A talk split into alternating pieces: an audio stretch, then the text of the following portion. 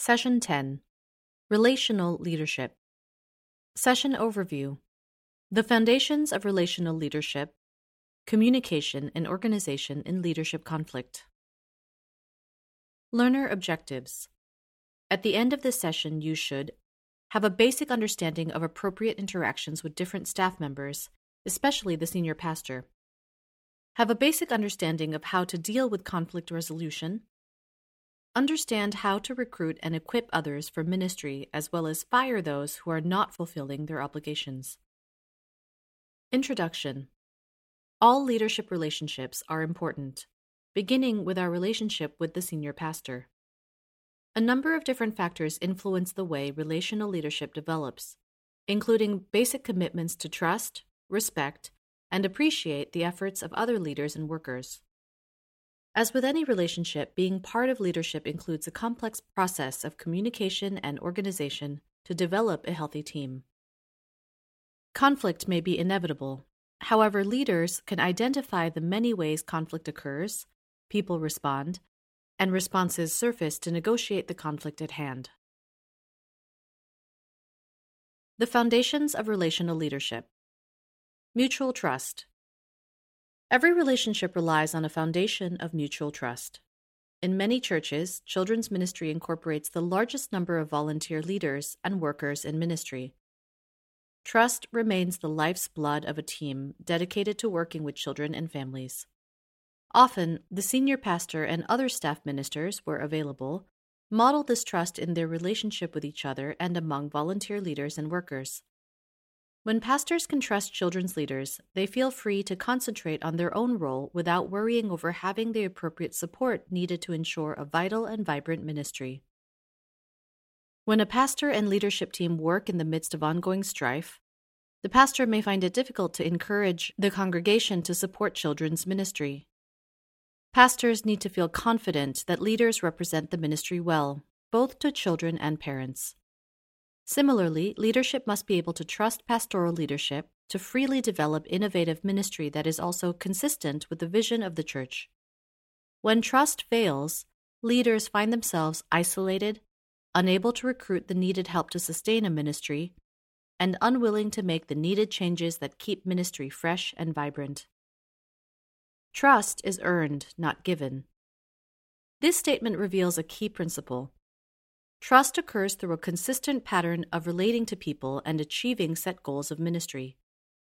Leaders know that their actions often establish the baseline for trust. When leaders conduct themselves consistently, set standards for themselves equal to what they expect of others, and follow through on tasks, people trust them. Consistency may not all Consistency may not always mean success. Leaders will fail at times, both with team goals and personal tasks. However, team members will forgive these moments if leaders remain open, honest, and consistent in their behavior and demeanor during these moments. Trusting members will see short term failures as opportunities to learn from their efforts and improve their ministries. A trusting ministry emerges when leaders are willing to take risks, take responsibility, and work against adversity and toward success. Mutual respect. Mutual respect grows out of mutual trust.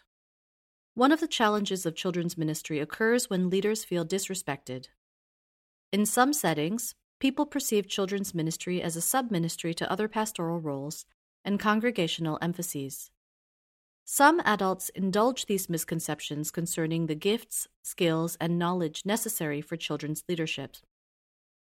In Western contexts, many people see the ministry as a form of glorified daycare, with leaders serving primarily as activities directors. Many nationally known pastors and theorists, including George Barna and Bill Hybels, admit their difficulty in accepting the importance of children's ministry early in their careers. Respect includes a clear understanding of each one's role in the ministry. Respect occurs when volunteer leaders and workers know their assignments in ministry and their authority within those assignments, and possess the means to implement both. However, respect is earned as children's leaders serve as advocates as well as volunteers in children's ministry. When children, under the direction of leadership, serve local congregations, members often respond with admiration and respect. Leaders within the ministry must model this respect for each other and others in the ministry and for the role children might play. Respect includes an appreciation for the time, talent, and resources many workers provide. Mutual appreciation. Leaders often learn that mutual appreciation occurs out of the natural overflow of mutual trust and mutual respect. Volunteers and caring families know the joyful experience when a pastor or key leader shows appreciation for their ministry, both privately and publicly. Appreciation flows out of the congregation both for the care of children as well as the ministry of children to the rest of the church. Leaders need to verbally acknowledge the people who make children's ministry possible through their skillful and dedicated work for the kingdom. Leadership entails the dual ministry of acknowledgement and encouragement, acknowledging the small efforts people give to the ministry, while also encouraging them to continue. Appreciation flows not only from leaders to workers, but also to other leaders. Pastors need the same level of appreciation. Unfortunately, most leaders approach pastors out of a sense of need or to accomplish a specific task. Appreciation needs to be expressed for those working for the sake of the church at large, as well as those within children's ministry. Communication and organization in leadership. One way to ensure trust, respect, and appreciation occurs through clear communication and organization. Communication is crucial for leadership teams to avoid redundant work, incomplete projects, and misinterpreting roles and responsibilities. Leaders need to communicate through at multiple levels, including both verbal and written forms. However, the heart of communication in a relational leadership model must include the ability to communicate one on one and in small group settings with leaders and workers. Many principles concerning interpersonal communication can be extended to print media once leaders grasp the concepts. Sound communication principles include the following First, practice the art of listening. Many assume that being a good listener is a natural skill. For instance, there are speech classes, but not listening classes. The fallacy of this thinking is obvious when we realize the difficult training professional counselors go through just to listen to other people's problems. When one is a good listener, people are apt to talk to him or her. When people truly listen, they communicate that they care enough to get it right. Leaders who repeat back what they have heard alert speakers that they are really heard and allow opportunities to clarify misunderstandings. Second, Maintain a sense of sensitivity. Leaders must take the time to become aware of the person to whom they are speaking. In other words, be sensitive to their needs during the conversation. Do they need a joke? Do they need an acknowledgement of painful understanding? Is it best to probe for more information or simply listen? Sensitivity requires paying attention to indirect, often nonverbal, cues as well as spoken words, tone of voice, facial expressions, the unspoken words in their eyes. Cultural sensitivity must play into the situation, particularly in global settings. Different cultures express different levels of eye contact, physical proximity, phraseology, and body gestures and postures. Leaders must ask for clarifications in cultural contexts in order to respond sensitively. When we take the time to hear all of the levels of communication, we meet people where they are. Sensitivity also includes a sense of timing and timeliness in conversations. Leaders seek appropriate times for any conversation, working hard to find those critical moments and use them. Third, remember clarity is king. Leaders must work at being clear in what they say and hear. Misunderstanding can drain a team's energy, waste valuable time, and cause real hurt. Leaders should repeat key ideas and proactively seek feedback to ensure clarity.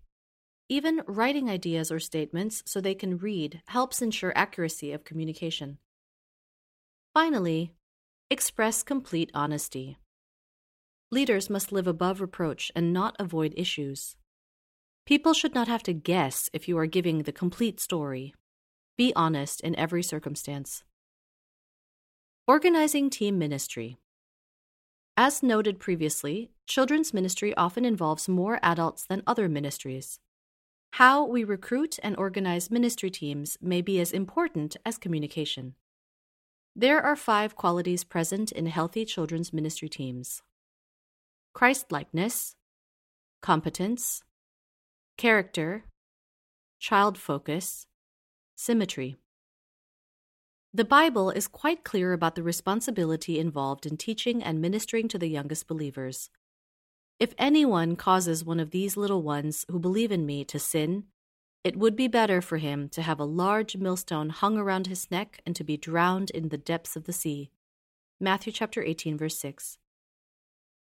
When we create a team to minister to children, we must first think about the kind of persons who can be trusted with kids. Children are vulnerable. Scripture tells us we are also endangering the spiritual welfare of the adults we select if they are not ready for the responsibility of working with children. The recruiting of volunteers is not a job to be taken lightly. We are doing more than filling holes in our programs. We are placing people into positions in which they will spiritually form others and be formed themselves as they serve. Every team member is precious and truly valuable. The first requirement for service is showing Christlikeness. All Christians are on the journey toward this goal. None of us have arrived. Those we recruit to serve children must be good models of Christ and his love. We cannot afford to assume that because a person associates with the church, Christlikeness is a priority. The volunteer's relationship with Christ should be vibrant and growing. Our volunteers should be able to express their Christian commitment in age appropriate ways. Second, volunteers should show evidence of competence. They should possess or be willing to acquire the basic skills and gifts to perform their tasks well. A competent teacher is teachable. Skills don't have to be fully formed, but teachers should be open to learning how to teach better. Caregivers should be open to learning how to care better. Craft assistants should be open to learning new crafts. Whatever the job, the volunteer must have basic skills and a commitment to improving them for the sake of their ministry in the name of Christ. Third, we need people with strong character. Good traits are loyalty, perseverance, kindness, and self control. These traits are important models for children and team members who will commit to the goals of the ministry. Character counts. Fourth, the ability to be child focused is essential. We need people who love kids and are willing to sacrifice their personal interests for the children. Volunteers will sometimes miss out on adult experiences. They must be focused enough on children that they receive as much from volunteering as they give. People who work with kids should genuinely appreciate kids, understand kids, and have a heart for kids. Fifth, teams share a sense of symmetry, a trait hard to describe but one easy to sense. When a team possesses symmetry, they share value and purposefulness in working together. Teams require many skills and different talents to function effectively. It is not wise to fill a team with people who are all alike. Look for people who make the existing team better, more energized, and more effective. That's symmetry, based on the harmonious interplay of differing abilities toward a shared goal. Christian service should bring out the best in each of us as we function as one body with one goal to carry out the mission of Christ. Getting organized for teamwork. Once a ministry possesses a number of people with varied skills but common purpose, they still need organization to function effectively as a team. To ensure a positive experience, there are several strategies that provide a stronger sense of organization, making the team more efficient, less time and effort wasted, and more effective, creating a stronger impact in the ministry. The strategies include 1. Provide written, even if brief, Ministry descriptions for every team member. Everyone functions better when the expectations are clear and reasonable. A ministry description should include task responsibility, Don't forget training obligations and specific expectations for preparation as well as performance, qualifications, relationship definitions. Who will supervise, troubleshoot, and assist in making the individual successful in this job? Limit the job description. Be as brief as possible. When you give the description to a new team member, go over it together. 2. Plan for periodic opportunities for feedback and review. Reviews do more than evaluate how team members succeed in their responsibilities and where they need help. Reviews should include a review of the job description and resources the ministry might also provide for each team member. Reviews give members the opportunity to affirm volunteers and address any areas of concern on a regular basis, rather than responding during a crisis. Reviews allow members opportunities to determine whether to continue or to seek new opportunities for service.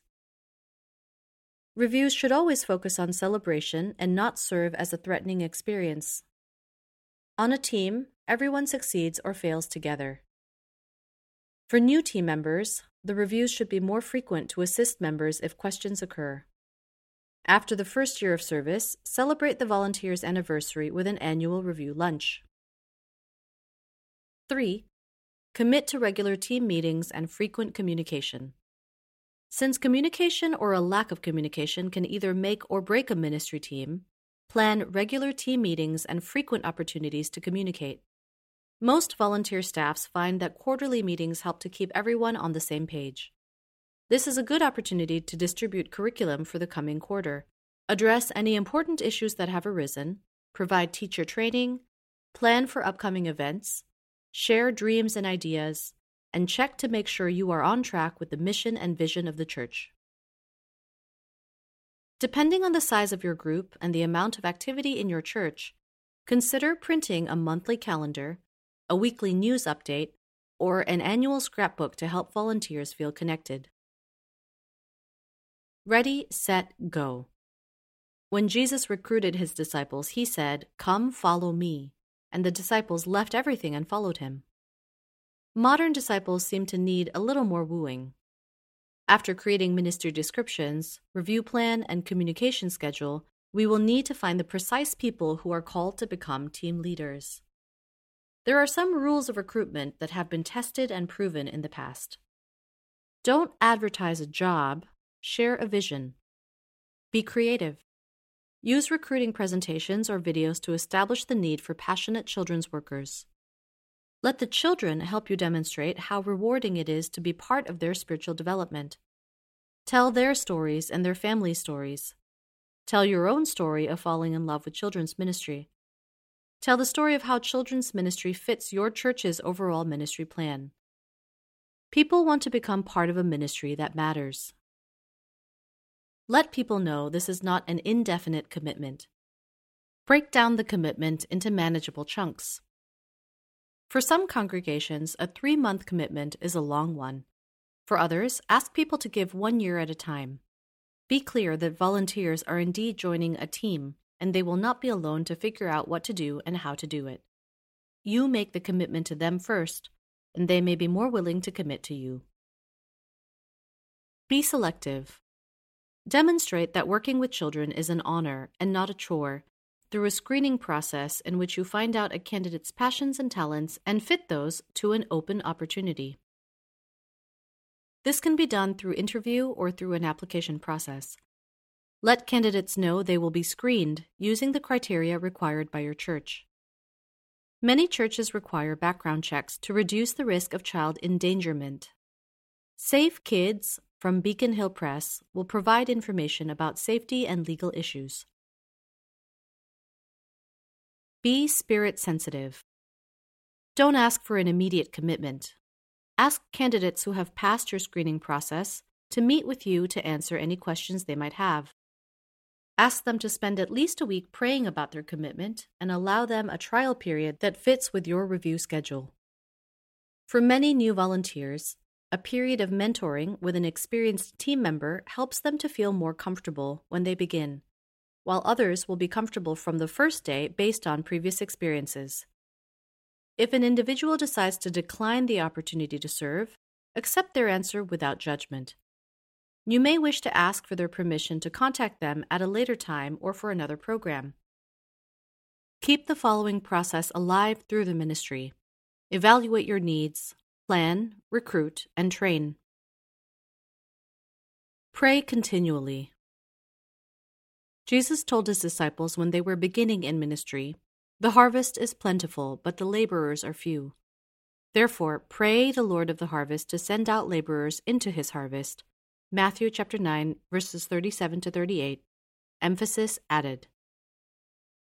Adhering to these basic communication and organizational principles ensures a strong, relationally oriented leadership. Nevertheless, we cannot always ensure harmonious relationships. Ultimately, leaders must resolve conflict as a part of the normal process of ministry. Conflict Conflict may prove inevitable in leadership. Conflict does not always signify someone has failed in relational leadership. The challenge remains to understand the nature of the conflict, the various styles employed in dealing with conflict, and basic strategies for conflict resolution. The nature of conflict.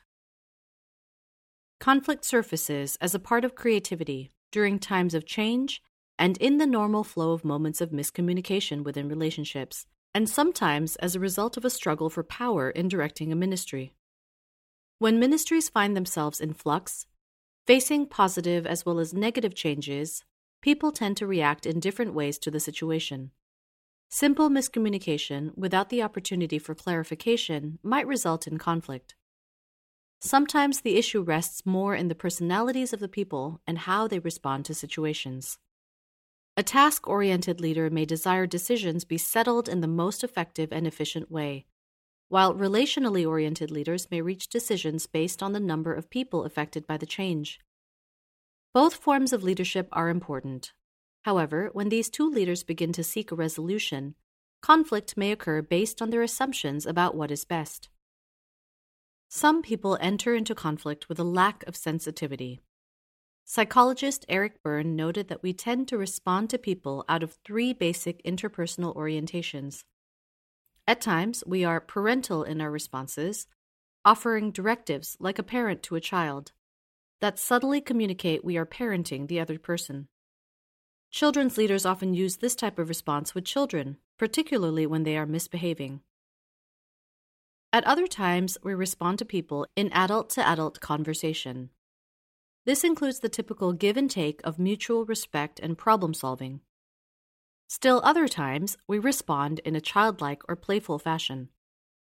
Adults who participate in games often recognize times when their childlike nature surfaces, joking and fun loving in nature. Berne argues that conflict occurs when we offer one form of communication to someone, say a person who playfully invites someone to a meeting, but receive an unexpected response, say another leader who scolds the host for not taking the meeting seriously. A volunteer may even ask for a parental response of specific directions, yet remain confused if the leader treats the session as an adult to adult problem solving session. Our insensitivity to communication expectations may create conflict because the tone of the conversation does not match the expectations, even if the content of the message is valid. Leaders will find it impossible to avoid conflict. Yet, conflict can be important as a part of creative change. Conflict may bear negative consequences if avoided. Styles of conflict. Not every person responds to conflict in the same way. As noted in an earlier lesson, some people merely try to push conflict aside, preferring to discuss a problem rather than resolve relational strife. Other people seek to resolve issues through the conflict often aggressively disagreeing, but also willing to set aside differences once a decision is made. One way to understand conflict surfaces around the use of different animals to describe different styles of responding to conflict tortoise, shark, teddy bear, fox, and owl. Each animal reflects a basic orientation of how to deal with conflict. Based on two major tendencies, the animals define five orientations Tortoise avoids or withdraws. The tortoise will try to avoid conflict situations. Leaders may discover the tortoises taking different routes through the church just to avoid whomever they are in conflict with. The tortoise tends to withdraw from situations where otherwise he or she is actively involved. The tortoise sees this withdrawal as a form of protection, dreading interpersonal strife and requiring space and time to resolve issues rather than in the moment. Shark competes or forces. The shark is a predator. Sharks attempt to intimidate, overpower, and out argue the adversary. Sharks employ position, friendships, subterfuge, or whatever strategies are at their disposal to prove their point and to get their way. Sharks are out to win at any price. Teddy bear accommodates or smooths. Teddy bears love to be loved. The teddy bear will do whatever it takes to have peace.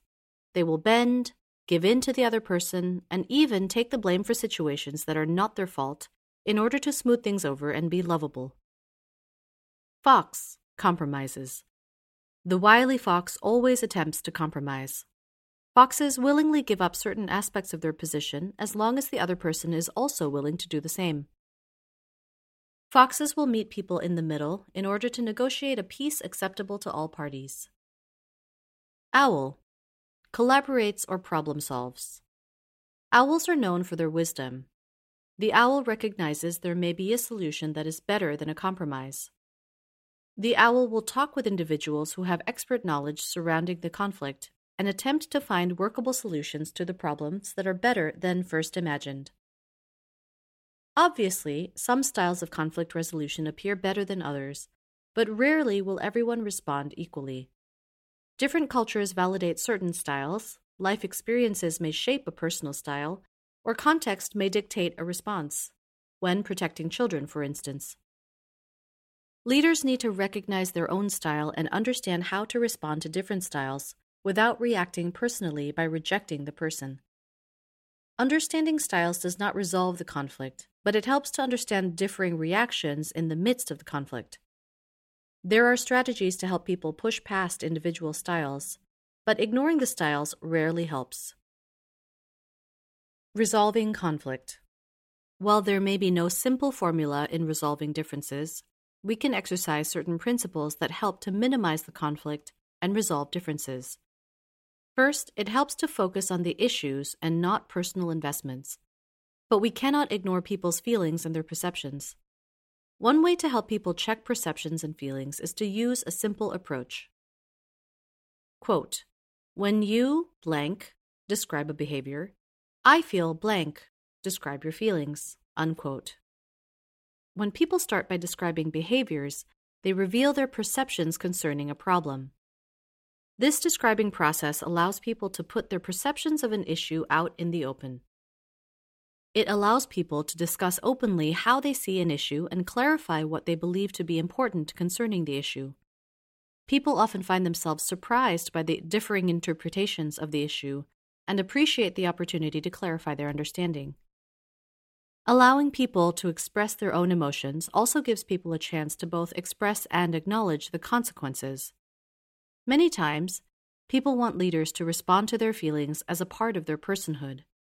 They may be less interested in a resolution than acknowledgement of their personal investment in what is happening. We cannot be held hostage by one person's feelings. However, we cannot ignore the relational issues at hand either. Much like perceptions, people may read and interpret emotions differently, so giving voice to feelings often surprises other members in the conflict. Such an approach avoids several problems, including blaming the opponent by ascribing behavior and motivation. When someone accuses another of both action and intent, quote, you want to control this ministry because you are selfish, unquote, people feel defensive and leaders have little space to clarify and resolve the conflict. Scripture offers an approach to conflict resolution by first approaching a brother or sister privately and, if not reconciled, returning with witnesses. The witnesses should also try to ensure a proper meeting, not merely join a personal attack. Remember that the goal should be reconciliation, not punishment or retribution. Once people have had a chance to both describe the issues in their own terms and express their feelings, the resolution may come as simply as saying, quote, I would prefer a blank, express a preferred future, unquote. No one can express the best outcome for everyone. Still, people should be able to find several options that they can discuss openly and ultimately resolve the conflict. Sometimes, the simplest answer is having the ones in conflict work in different aspects of the ministry so that they can respect each other's abilities while avoiding interpersonal strife. When differences involve multiple parties, the process can be tedious, but leaders should remember that the goal is to solve the actual problem while also reconciling the people involved. Failure to resolve the problem only increases tension for the future. Failure to reconcile the relationships inevitably brings additional problems to the foreground, often consuming leaders and crippling the ministry. When people are able to express both their understanding of the underlying issues and their feelings, real reconciliation can occur. Redirecting a team member. Even with organization, structure, and screening, we may need to redirect a team member to another area of ministry or remove them from children's ministry as a last resort. Most often, the decision will be mutual, one that can be handled in the context of periodic reviews. However, sometimes an incident will require immediate action that cannot be avoided. Clarity is our best tool. Spell out even those things we think appear obvious. Children's safety must come first, no physical punishment is ever acceptable. Ungodly behavior or refusal to engage in conflict management should result in immediate termination. Whatever boundaries and principles guide the ministry, state them clearly.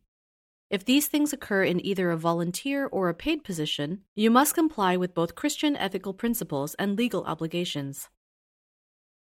These include 1. Document problem areas, particularly with paid staff. Reviews should include a written record. In addition, make a note of any problems that arise between reviews. This process will help volunteers and workers understand they are not being discriminated against. Instead, there is a written record of expectations and attempts to correct the failures. 2. Our approach should be caring and sensitive, even if the person was unkind to members or children. Be kind and attempt to help the person discover a more suitable area of service in consultation with other staff members. Note appreciation of their strengths and affirm their value to another setting. 3. If we are actually terminating employment due to a lack of funds, offer your networking assistance to help the people find new jobs. If possible, negotiate a way to extend any benefits until they can find new employment. If appropriate, provide recommendations or support that will help them during this time of transition. Relational leaders require a commitment to community, both by volunteers and for the sake of children. Clear communication and organization assists ministry. However, conflict is inevitable even if due to more positive factors. Sound relational leaders model respect, trust, and admiration in the way they recruit, organize, and solve conflict in their ministry. Application 1. Talk with volunteers in the ministry and ask them for the traits they see in good leadership. 2. Interview a leader in the ministry about a time when he or she had to deal with conflict. What were some key issues and strategies used to resolve the conflict? 3. Review to see if the ministry uses ministry descriptions or team meetings. Why or why not? Discussion Guide for Mentor and Participant. Be prepared to discuss the following with your mentor 1. What traits, trust, respect, admiration, are most challenging when it comes to leadership? 2. When it comes to organizing for ministry, what are the greatest challenges in our local context? 3. What are some key obstacles to recruiting in children's ministry? 4. Why is it important to recognize the different styles of conflict in ministry?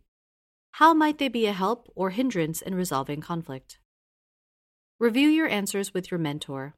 Then respond to the following How many responses focus on supporting children, particularly in areas where they are not yet fully self reliant? And how many answers focus on empowering children? Which of these answers support the goal of living Christ like relationships? Why? What do we need to add to our list to make our approach more comprehensive, more faithful? Which do we need to add to the role of the children's leader as one who both supports and empowers Christ like relationships with children?